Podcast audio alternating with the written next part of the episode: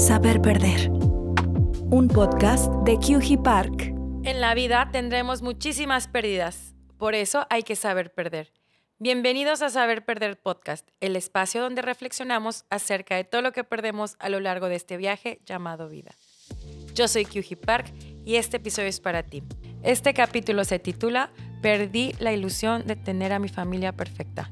En esta ocasión tenemos a una persona muy especial en lo personal. Ella es una compañera, amiga, ahora colega, que admiro muchísimo. Estudiamos juntas la misma carrera. Compartimos pues varios grupos estudiantiles, eventos, pero más que nada el día de hoy nos dedicamos a lo mismo, bueno, no, no a lo mismo, pero estamos en el mismo giro donde atraemos inversión extranjera directa. Y pues estoy muy contenta de tenerla aquí en este espacio con nosotros porque nos va a compartir un testimonio muy sensible, pero a la vez hermoso, porque quiero que vean cómo ella ha evolucionado. Y con nosotros, Kena Yáñez. Gracias. Gracias, por, por, venir aquí, Kena. ¿Cómo estás? Muy bien, muy bien. Este, en, transición, como sabes, ¿no? De, un reto profesional a otro, pero finalmente contenta. Sí, bueno, yo te conozco muy bien, yo la conozco muy bien, pues porque casi, casi crecimos juntas. Y este, pero hay gente que no te conoce y me gustaría que les digas quién eres, a qué te dedicas, qué te gusta hacer. Bueno, pensé, pensé muy bien cómo iba a contestar esta pregunta porque he visto muchos de tus episodios. Y te puedo decir que Kena Yáñez es mamá de Emiliano, que es un, niño con un corazón enorme y con una capacidad de amar como he visto en pocas personas. Soy mamá de María Londra, la niña más resiliente que puedes conocer en tu vida y, y, con una capacidad de brillo impresionante. Soy hija de Marita y de Margil y derivado de ello he logrado mucho lo que hoy soy. Soy hermana de María José y de María Alejandra, que han sido un motor de, mucho de lo que hoy me mueve en lo sensible. Soy nieta de don Humberto, de doña Estela, de don Adrián y doña Berta, que fueron grandes inspiradores para mí. Por encima de todo eso, soy una hija de Dios obediente, que hoy se ha vuelto eh, la razón de cada decisión que tomo. Y soy una apasionada de promover mi país todos los días, desde trincheras diferentes. Y, y, como lo he dicho, eh, cuando tuve la fortuna de, de poderme empezar a dedicar a, la promoción de este país, descubrí que eso era lo que iba a ser el resto de mi vida. Y como tú bien lo sabes, es algo que se puede hacer desde, desde muchas trincheras. Exacto, sí, la verdad, este, yo estoy muy impactada y en verdad que te admiro mucho porque ciudad a que vas, no importa que no sea Nuevo León o bueno, el estado, o estado o ciudad o municipio que logra posicionar en el ojo del mundo. O es algo impresionante lo que haces, amiga. muchas gracias. Wow. Oye, y muchas gracias cómo te presentaste. Eres la primera persona que en verdad me hiciste pensar, sí es cierto, yo también soy mamá de Ana María. Antes que cualquier Ajá, antes de cualquier cosa, porque cuando normalmente te preguntan quién eres, dices tu nombre, edad, a qué te dedicas, qué te gusta. Pero sí es cierto, arriba nuestros ancestros y somos lo que somos. Muchas gracias. bueno, y además de eso te puedo decir que este, me gusta cocinar. Sí. sí este, soy em, una amiga muy entregada, de pocos amigos, pero los que, los que son mis amigos, eh, me muero en la raya por ellos. Y bueno, además de eso, eh, en el aspecto profesional, tengo una carrera de 21 años eh, en el servicio público. Sí, sí, sí. Más eh, cinco en, en, el, casi seis en el, en el, ambiente privado. Y esa dualidad me da hoy este, la oportunidad de tener una experiencia y un, un trayecto, un, background profesional pues muy poco común, que es conocer las dos caras de la moneda. Sí, sí, pero sí, mi total admiración por esta mujer. Oye, Kena, y cuéntanos, porque a mí me gustaría, pues obviamente cuando estábamos en, el TEC estudiando, yo me acuerdo mucho que pues uno de 18, 19 años, pues está ocupado en, en estudiar, en entregar trabajos, en hacer fiestas, en conocer gente nueva de otras carreras, pero mi amiga Kena siempre llegaba en traje. no me lo he quitado desde la fecha. sí. Duermo con él. O sea, a mí me impresiona que como una mujer de 18 años ya está en traje. Entonces, ¿nos puedes contar y compartir un poco? Bueno, primero voy a compartir con tu público que Q era la más picuda de toda la, la carrera, ¿no? Y bueno, yo sí era muy aplicada y estudiosa, pero Q era siempre un punto mejor que yo, ¿no? Entonces siempre, siempre, lo he platicado y en ese momento aprendí que a una temprana, muy temprana edad, que los coreanos tenían otro estándar, ¿no? Y Q me dio esos estándares. Ay, gracias. Pero sí, eh, bueno, yo me empiezo desde los siete años. Mi abuelo fue senador de la República. Ok. Y desde los siete años, eh, yo recuerdo perfectamente bien que vi una foto de él que se guardaba debajo de un mueble de la tele estaba mi abuelo muy guapo en un traje, en una silla que se veía como muy, muy, muy imponente, perdón. Y le preguntó a mi mamá que dónde estaba mi abuelo sentado. Y tenía la silla aquí en la parte de arriba un escudo nacional. Okay. Y ese día habíamos estado en la mañana en la feria del libro y yo había comprado un calendario del UNICEF y de un lado eh, venía una foto de unos niños en un campo de trigo. Uh y la foto al pie explicaba la explotación infantil y mi mamá me había comentado en eso. Ese día yo aprendí lo que era la explotación infantil. Entonces regreso a la foto de mi abuelo, mi mamá me platica ese día que mi abuelo había sido senador de la República. Y le digo, ¿y qué hace un senador de la República? Y me dice, hace leyes para proteger que los niños mexicanos no vivan lo que viste en la foto del calendario. Y ese día yo le dije, yo voy a ser senadora de la República. Wow. Entonces, y luego volteé y le dije, ¿sabes qué? Es más, no voy a ser presidenta de México, ¿no? Hoy, hoy no lo quiero, ah, hoy no lo quiero, lo quiero dejar bien claro, hoy no lo quiero, ¿no? Pero sí desde ese momento yo sabía que me, bueno, vamos a hablar de las pérdidas, ¿no? Entonces, en ese momento yo decidí que yo quería tener una carrera política en mi vida a los siete años. Wow. ¿Ok? Entonces, tú me conoces sí.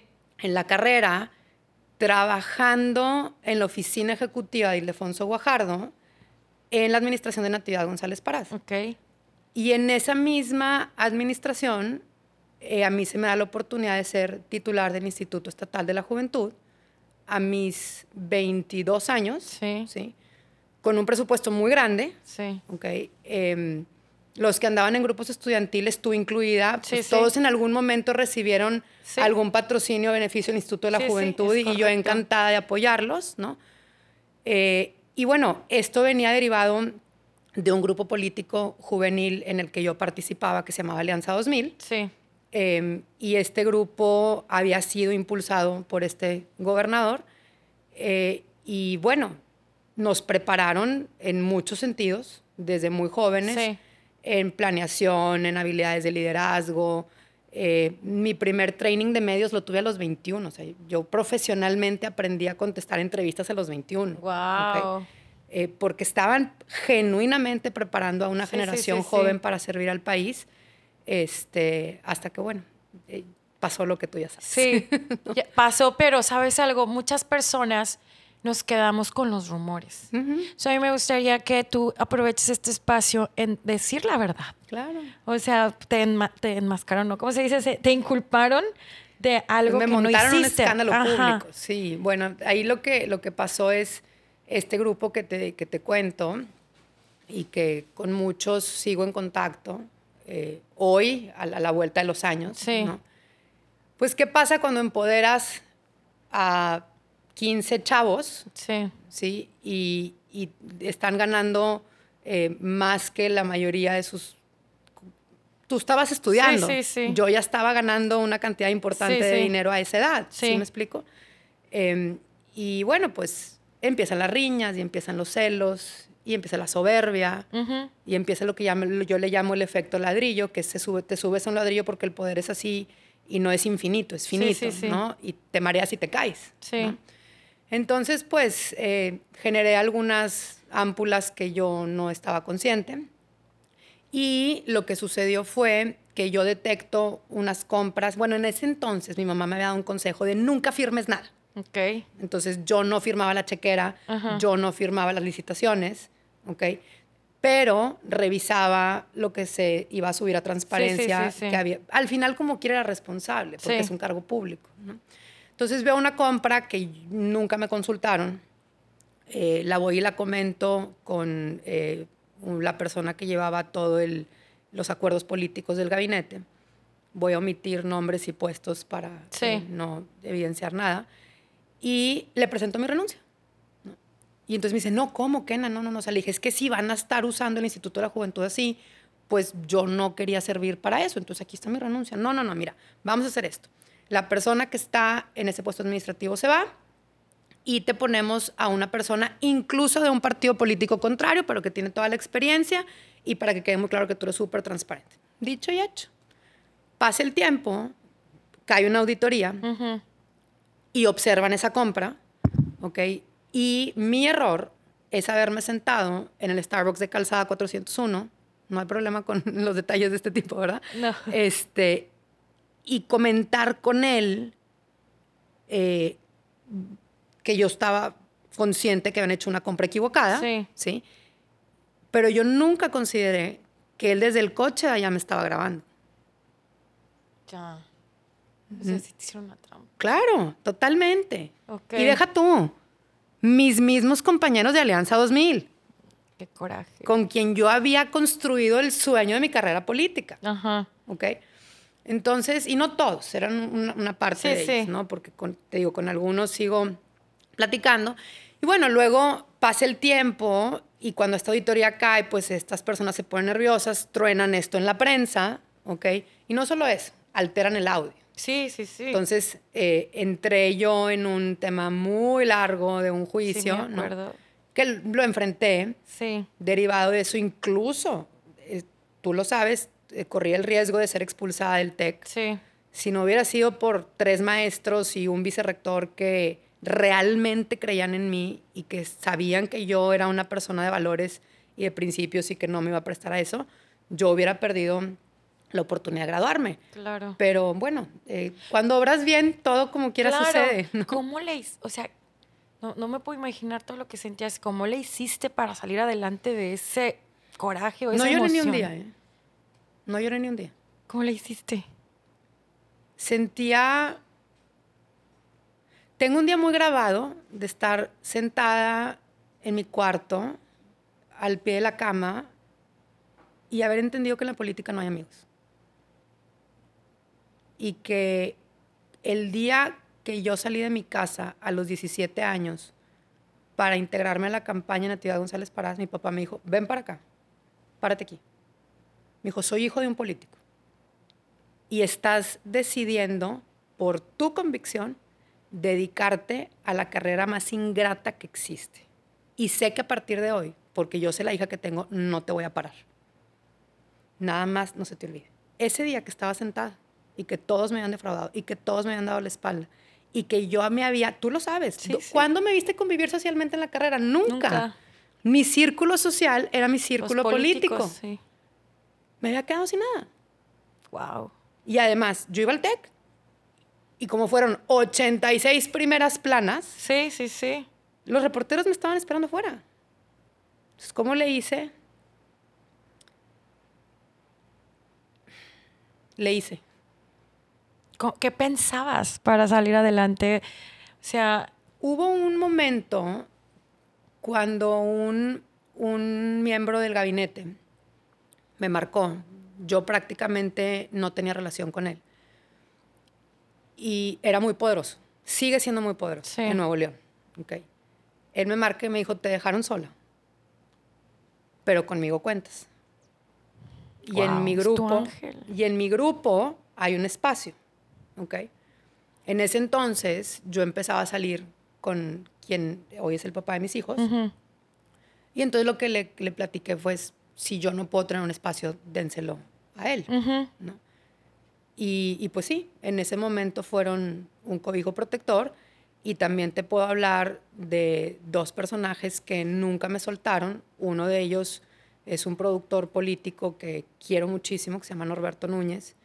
Y bueno, Ildefonso, que es para mí mi, mi, mentor en lo político, que juntas en mi casa con abogados, cuatro de la mañana, y se portaron como familia. ¡Wow! ¿Sí me explico? ¡Qué y eso, divinos! Eso crea lazos que no se destruyen. Claro. ¿no? Y sí, evidentemente, sí. pues los viste en mi fiesta hace un par de meses, ¿no? O sea, sí, sigo, sí, sigo, sigo siendo, ya son, amistades que se vuelven... Familia. Sí, no hay otra manera de describirlo, ¿no? Wow.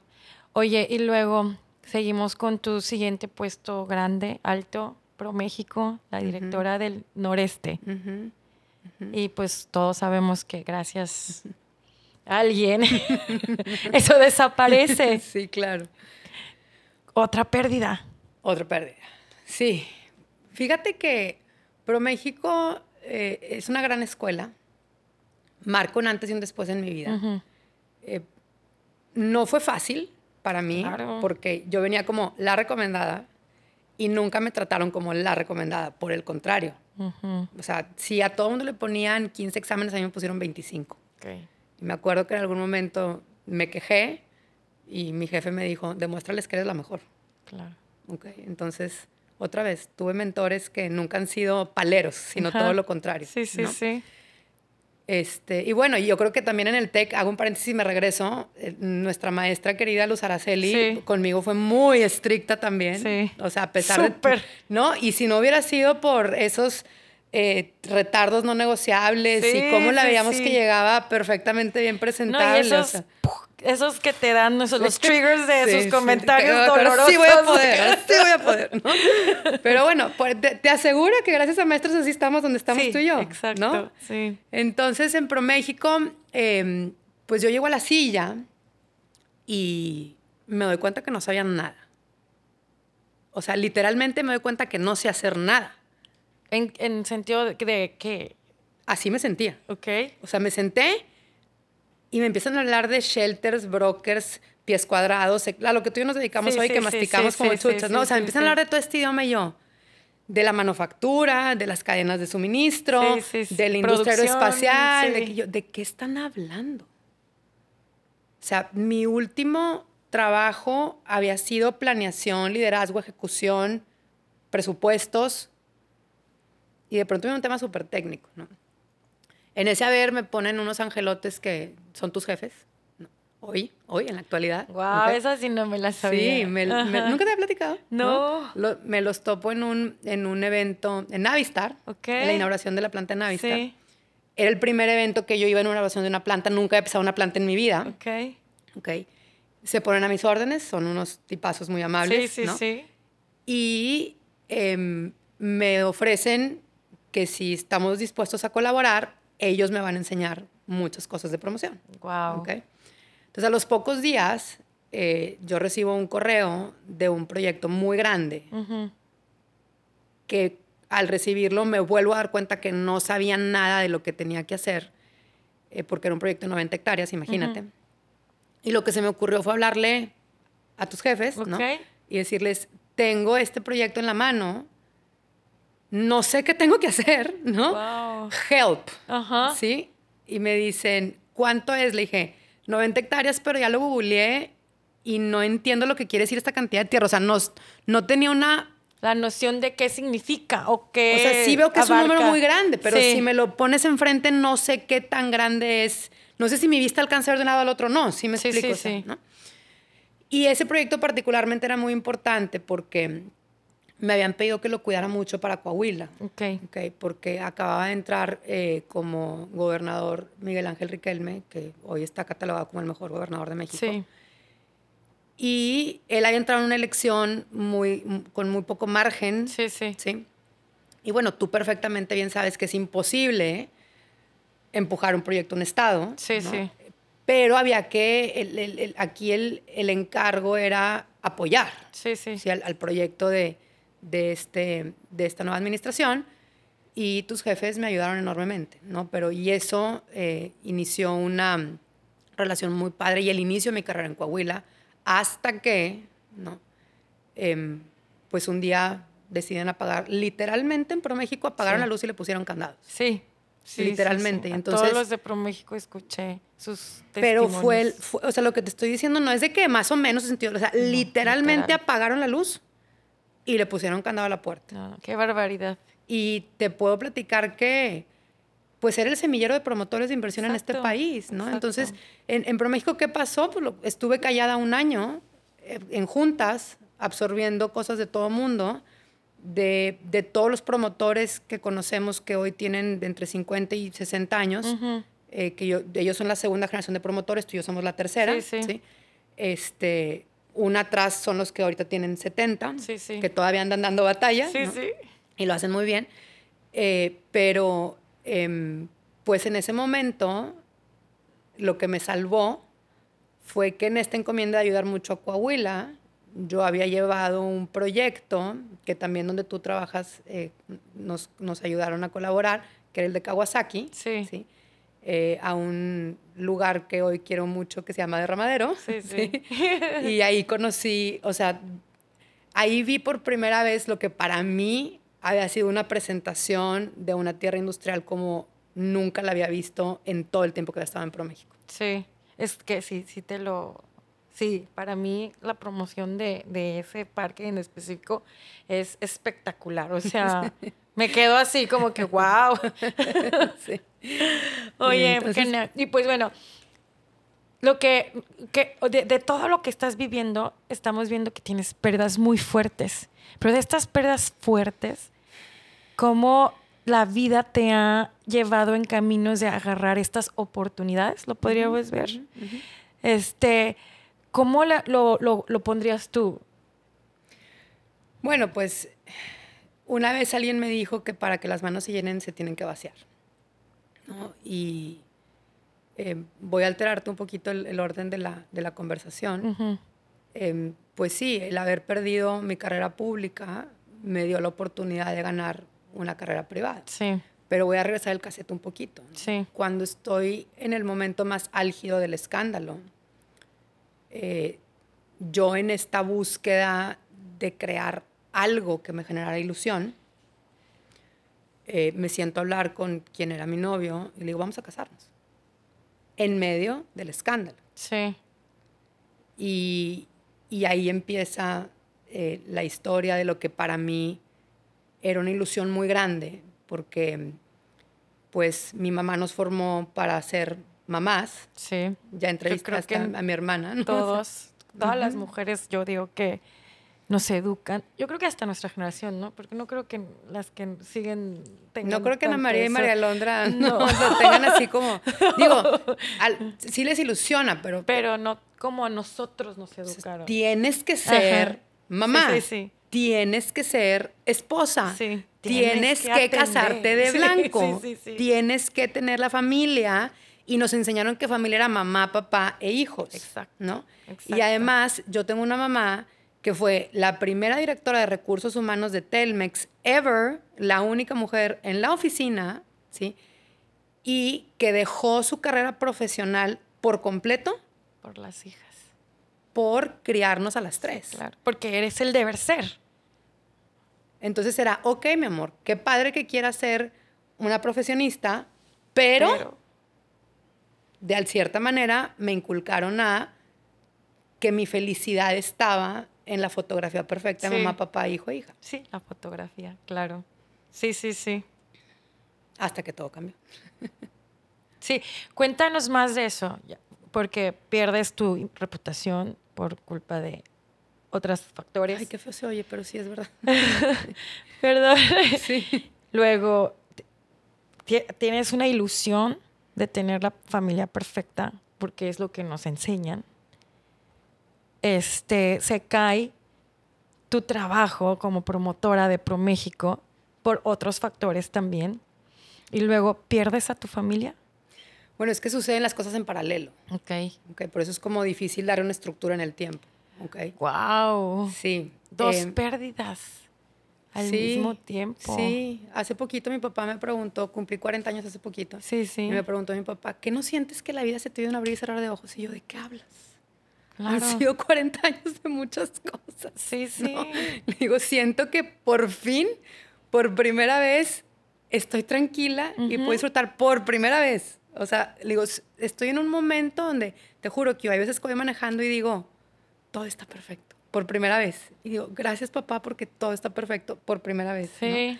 Pero bueno, me, eh, en este momento, cuando estoy en ProMéxico y bueno, me voy para atrás, em, lo he platicado en algunos foros, eh, especialmente en los que compartimos tú y yo con otras colegas de, nuestro ambiente, pues tristemente y, siempre poniendo el respeto a mis hijos por delante, sí. porque he sido la, la principal protectora de que cuiden mucho la imagen de su papá. Sí. Eh, pero ellos están enterados de, de, lo que es pertinente que estén enterados. Pues sí viví algunas situaciones de violencia pesadas dentro de mi, de mi matrimonio, que al principio, cuando empezaron a darse, te platicaba fuera del aire, que dentro de la carrera en el servicio público, yo había participado en muchas mesas de trabajo del Instituto de la Mujer, que lo encabezó muchos años, una mujer que es un ícono en la historia de la lucha femenina, que se llama Marilena Chapa. Y en aquel entonces Marilena Chapa había diseñado un como violenzómetro, okay. que hoy ya con todo el 8M y todo lo vemos en todas las redes sociales, pero en aquel entonces era como un tabú. O sea, ¿quién hablaba de esto hace 20 años? Nadie. ¿Sí me explico? normal. Exacto, ¿no? Entonces, pues, el violenzómetro te pone primero la, lo verbal, este, y después la violencia económica, después la violencia mental, ¿no? Después la física, y luego la física tiene muchas categorías, empujones, pellizcos, golpes, hasta que puede llegar hasta la muerte, ¿no? O sea, son como 30, 35 diferentes este, niveles, ¿no? Entonces, yo había vivido un, un, un suceso dentro de estos que están en el nivel más bajo, y me acuerdo ir manejando por constitución y dije, esto no me está pasando a mí. Esto no me está pasando a mí. Al mismo tiempo, o sea, yo me acababa de casar. Sí. Y estaba enfrentando el juicio del escándalo. Sí. Y yo me había pescado de casarme para generar algo bonito. Sí, claro. Y estás, ¿no? Y en ese entonces yo trabajaba en una organización que se llama Alianzas Educativas, que me había cobijado para darme empleo mientras peleaba el, el, el escándalo. Y llegan los dos ángeles más grandes que han llegado a mi vida, que se llaman mariposas. La desencabezan Ani Beristain y Rosy Fierro, que hoy son alguien, son dos, se me quiero la voz, son personas muy importantes para mí. Sí, claro. Y en ese entonces, em, yo estaba sentada en mi escritorio, te compartió este suceso, y veo que entra una mujer de evidentes escasos recursos, con la ceja reventada y sangrando, con su niña. Sí y sale Nanny Rose. Me acuerdo hasta que traían puesto y entra esta mujer a la oficina de ellas. Y yo por horas no me moví el escritorio a ver qué pasaba. Y veo que sale esa mujer con una sonrisa en el rostro, a pesar de la sangre que llevaba.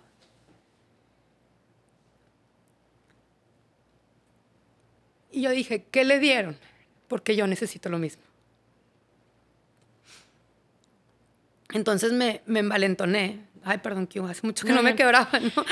El, Por favor, el, me envalentoné, Ani sale al pasillo y le digo, ¿quién eres y qué haces? ¿No? Y ya se presenta, me platica qué es mariposas. Y ella lo que me, me plantea es que trabaja en la identidad correcta de la mujer. Cuando yo escuché ese concepto dije, ah, todo lo que me falta tiene un nombre. O sea, aunque no me lo explicó, me hizo clic. O sea, hay algo en mí que me falta que está haciendo que yo me exponga a estas situaciones. Porque al final nos exponemos a esas situaciones, ¿ok? Porque elegimos los escenarios. Sí, sí, sí. ¿Sí? Y entonces, cuando ella me explica lo que hace Mariposas, les dije, entonces tú, así se lo dije, tú las ayudas a ellas y a ti quien te ayuda. Le dije, yo necesito ayuda, pero yo te voy a ayudar. Ok. Qué bonito. Y a partir de ahí empiezo un proceso de nueve años de terapia con ellas. Evidentemente la violencia no se dio. ¿no? Y siempre fue un escalafón. Hay sucesos muy tristes que, eh, te digo, por respeto a los niños, los omito. Salvo uno que, que, está muy platicado, que te puede dar un parámetro de dónde llegaron las cosas en que después de una pelea muy difícil eh, y dura y ruda, yo termino en la calle, abajo de la lluvia, en una bata blanca, y le había puesto candado a la puerta de la casa. Y uno de mis hijos, que tampoco voy a especificar cuál fue, sale por la ventana a mi rescate. Y en ese momento, ese de mis hijos empieza a tomar un rol de yo tengo que ir a rescatar a mamá. Y hoy muy trabajado con, con terapeutas, es fecha que hay un impacto en su corazón de sentirse responsable de lo que me sucede cuando no es su rol. Sí. Y eso ha generado otras situaciones. Entonces, a todo esto ya estoy en ProMéxico. Sí. ¿sí? Y ProMéxico se me empieza a empoderar. Empiezo a salir al mundo, conozco Corea, conozco China, empiezan las misiones comerciales con los gobernadores, mi carrera empieza a despegar, ¿sí? Pero también la violencia no cede y empieza a empeorar, ¿no? Para esto yo había, por depresión, subido una cantidad de peso, o sea, llegué a pesar 115 kilos. Wow. Sí. Em, me quito esos kilos y recuerdo perfectamente bien estar sentada en la banqueta de la casa y decir, si no me salgo de esta relación, no me voy a, literalmente así lo pensé, no me voy a comer el mundo como yo me lo quiero comer.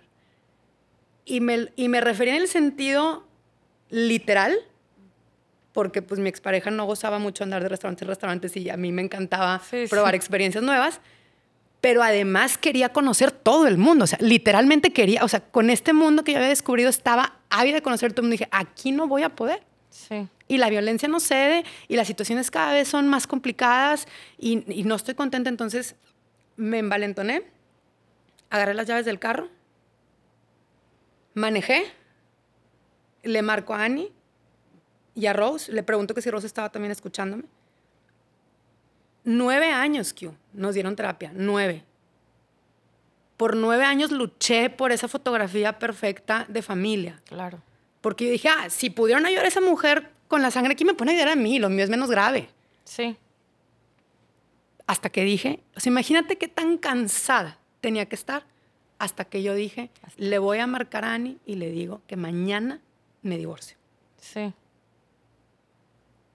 Recuerdo perfecto, me paré enfrente de una farmacia en Anillo Periférico, pongo parking, me dice que si me está escuchando Rose, le dije, ya no puedo. ¿Estás segura? Ya no puedo.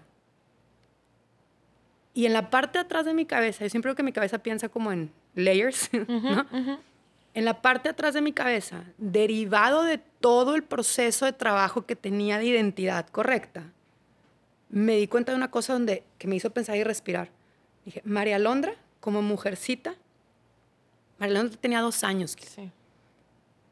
¿Y qué te platico a ti de cuando se destruyen figuras de familia a esas edades de los niños? ¿no? Dije, María Londa va, a crecer toda su vida sin acordarse de lo que es mamá, papá y casita. Sí. ¿Puedo? ¿Puedo un poquito más o ya no puedo? Y se me salieron las lágrimas más profundas de mis ojos. Claro. Y dije, es que es por ellos. O sea, no pueden vivir ellos en este entorno. No es entorno para ningunos niños es por ellos. Y le dije a Ani, es una decisión. Y, te puedo decir una cosa, porque muchos saben que hoy mi vida está rehecha en muchos sentidos.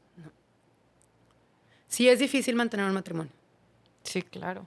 Pero rehacer una familia está cabrón. Sí, claro, totalmente de acuerdo. Se rompen todos los patrones. todos, todos. Porque no encajamos con la familia perfecta que la sociedad dicta con nada. ¿No? Entonces, puede ser Q la cerradora arriba de los porcentajes y puedo ser Kena la que levanta los nombres aquí y allá y, pongo las ciudades en los ojos de quien las tengo que poner. Sí. Sí. Sí. Pero la familia perfecta. o lo que mi mamá me enseñó que era. Claro. Hasta que me di, pues bueno, así me tocó lo único que puedo hacer es reflexionar hacia atrás y decir, a ver, bueno, ¿por qué tomé la decisión de casarme en ese momento de mi vida donde tenía tantos huecos y tantos vacíos? porque no estaba sana emocionalmente, Q. No, y también querías, como lo dijiste al principio, ¿no? Querías darle algo bonito a tu vida en ese momento. Pero, hoy aprendí una cosa. Para que una relación de pareja sea exitosa, tienes que estar en tu mejor versión de ti mismo para poderte entregar. De otro modo, estás brincando de pareja en pareja para llenar tus huecos. Exacto. Y eso es lo que yo hoy le platico a mis niños. O sea, el día que escojan a alguien estén seguros de que estén sanitos, de que, de que eh, están en la mejor versión de ustedes, ¿sí me explico? Porque son cosas que se inculcan. Sí, sí, sí. Sí, y si bien eh, derivado de eso tengo hoy lo más hermoso de mi vida, que es Emiliano y María Londra, este, que los amo con todo mi ser, eh, lo, que, lo que pasó, pues ya pasó. Sí. No puedo cambiar el pasado, no puedo cambiar lo que vieron Sí, también creo que es muy importante que, que en el mensaje que dejamos allá afuera digamos que sí los niños sufren mucho derivado de estos procesos. Claro. Em, uno de ellos hoy está eh, tratando temas por ansiedad. Y he caído en manos de ángeles también para que los niños traten esto eh, con, que, fueron recomendados por Ana y por Rosy. Y, he aprendido cosas que yo no sabía de la ansiedad y que we have to say this and get it out there. Sí. La ansiedad vuelve a los niños rehenes.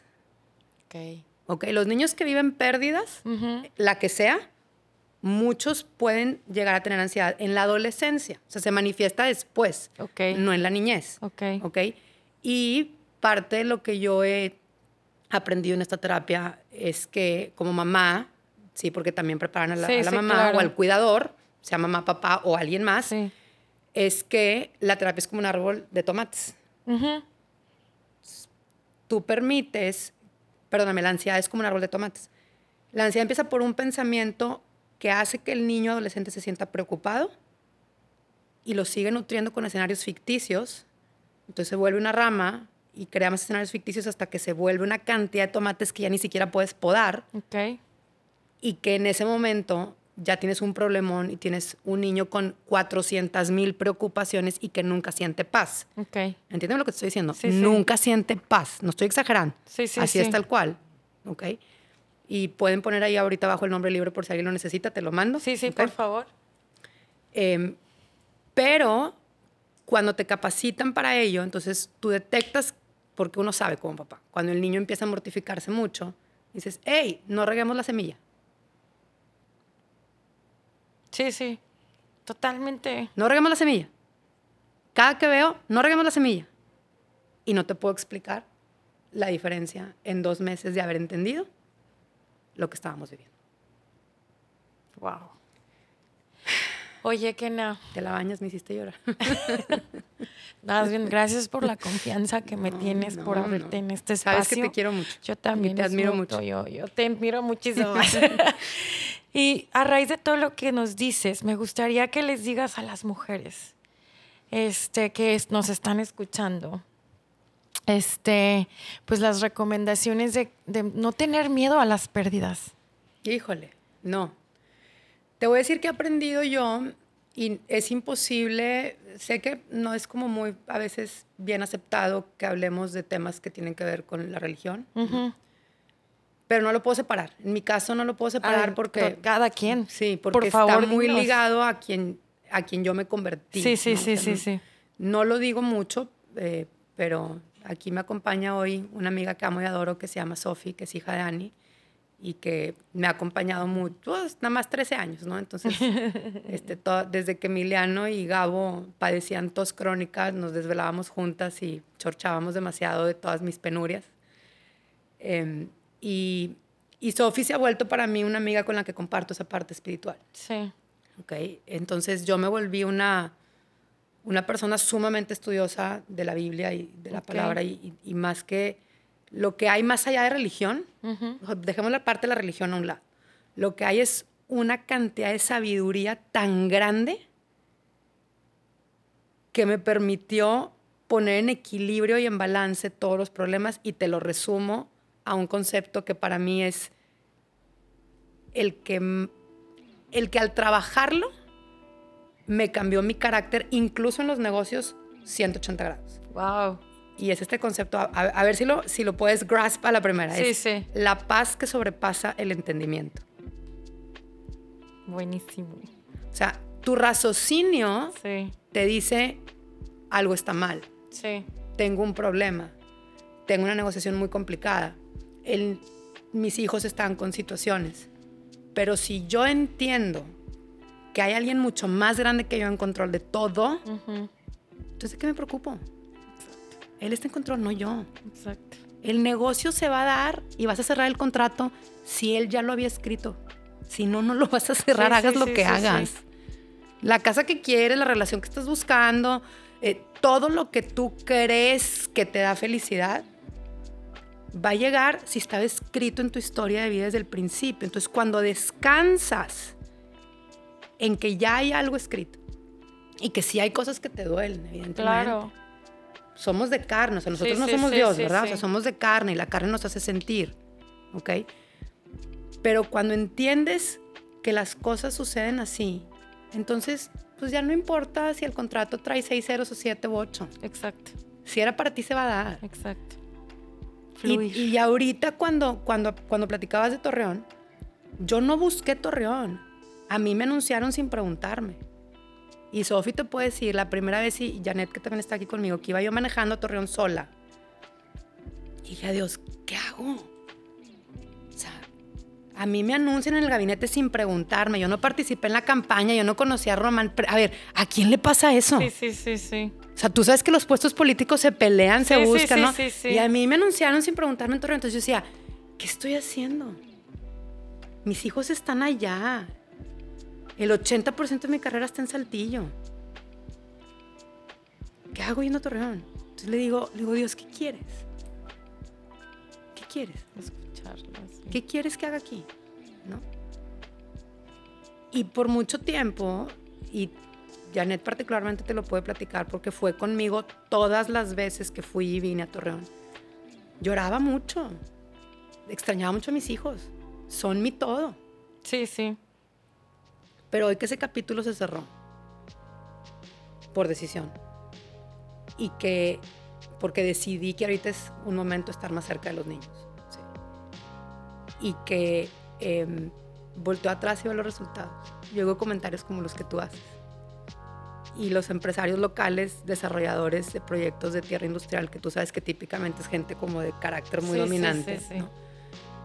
¿no? ha habido uno que no me marque y me dé las gracias por lo que hice por su ciudad y, y, reconozca que la pusimos en el mapa. Pues Cañón. No me toca a mí decirlo.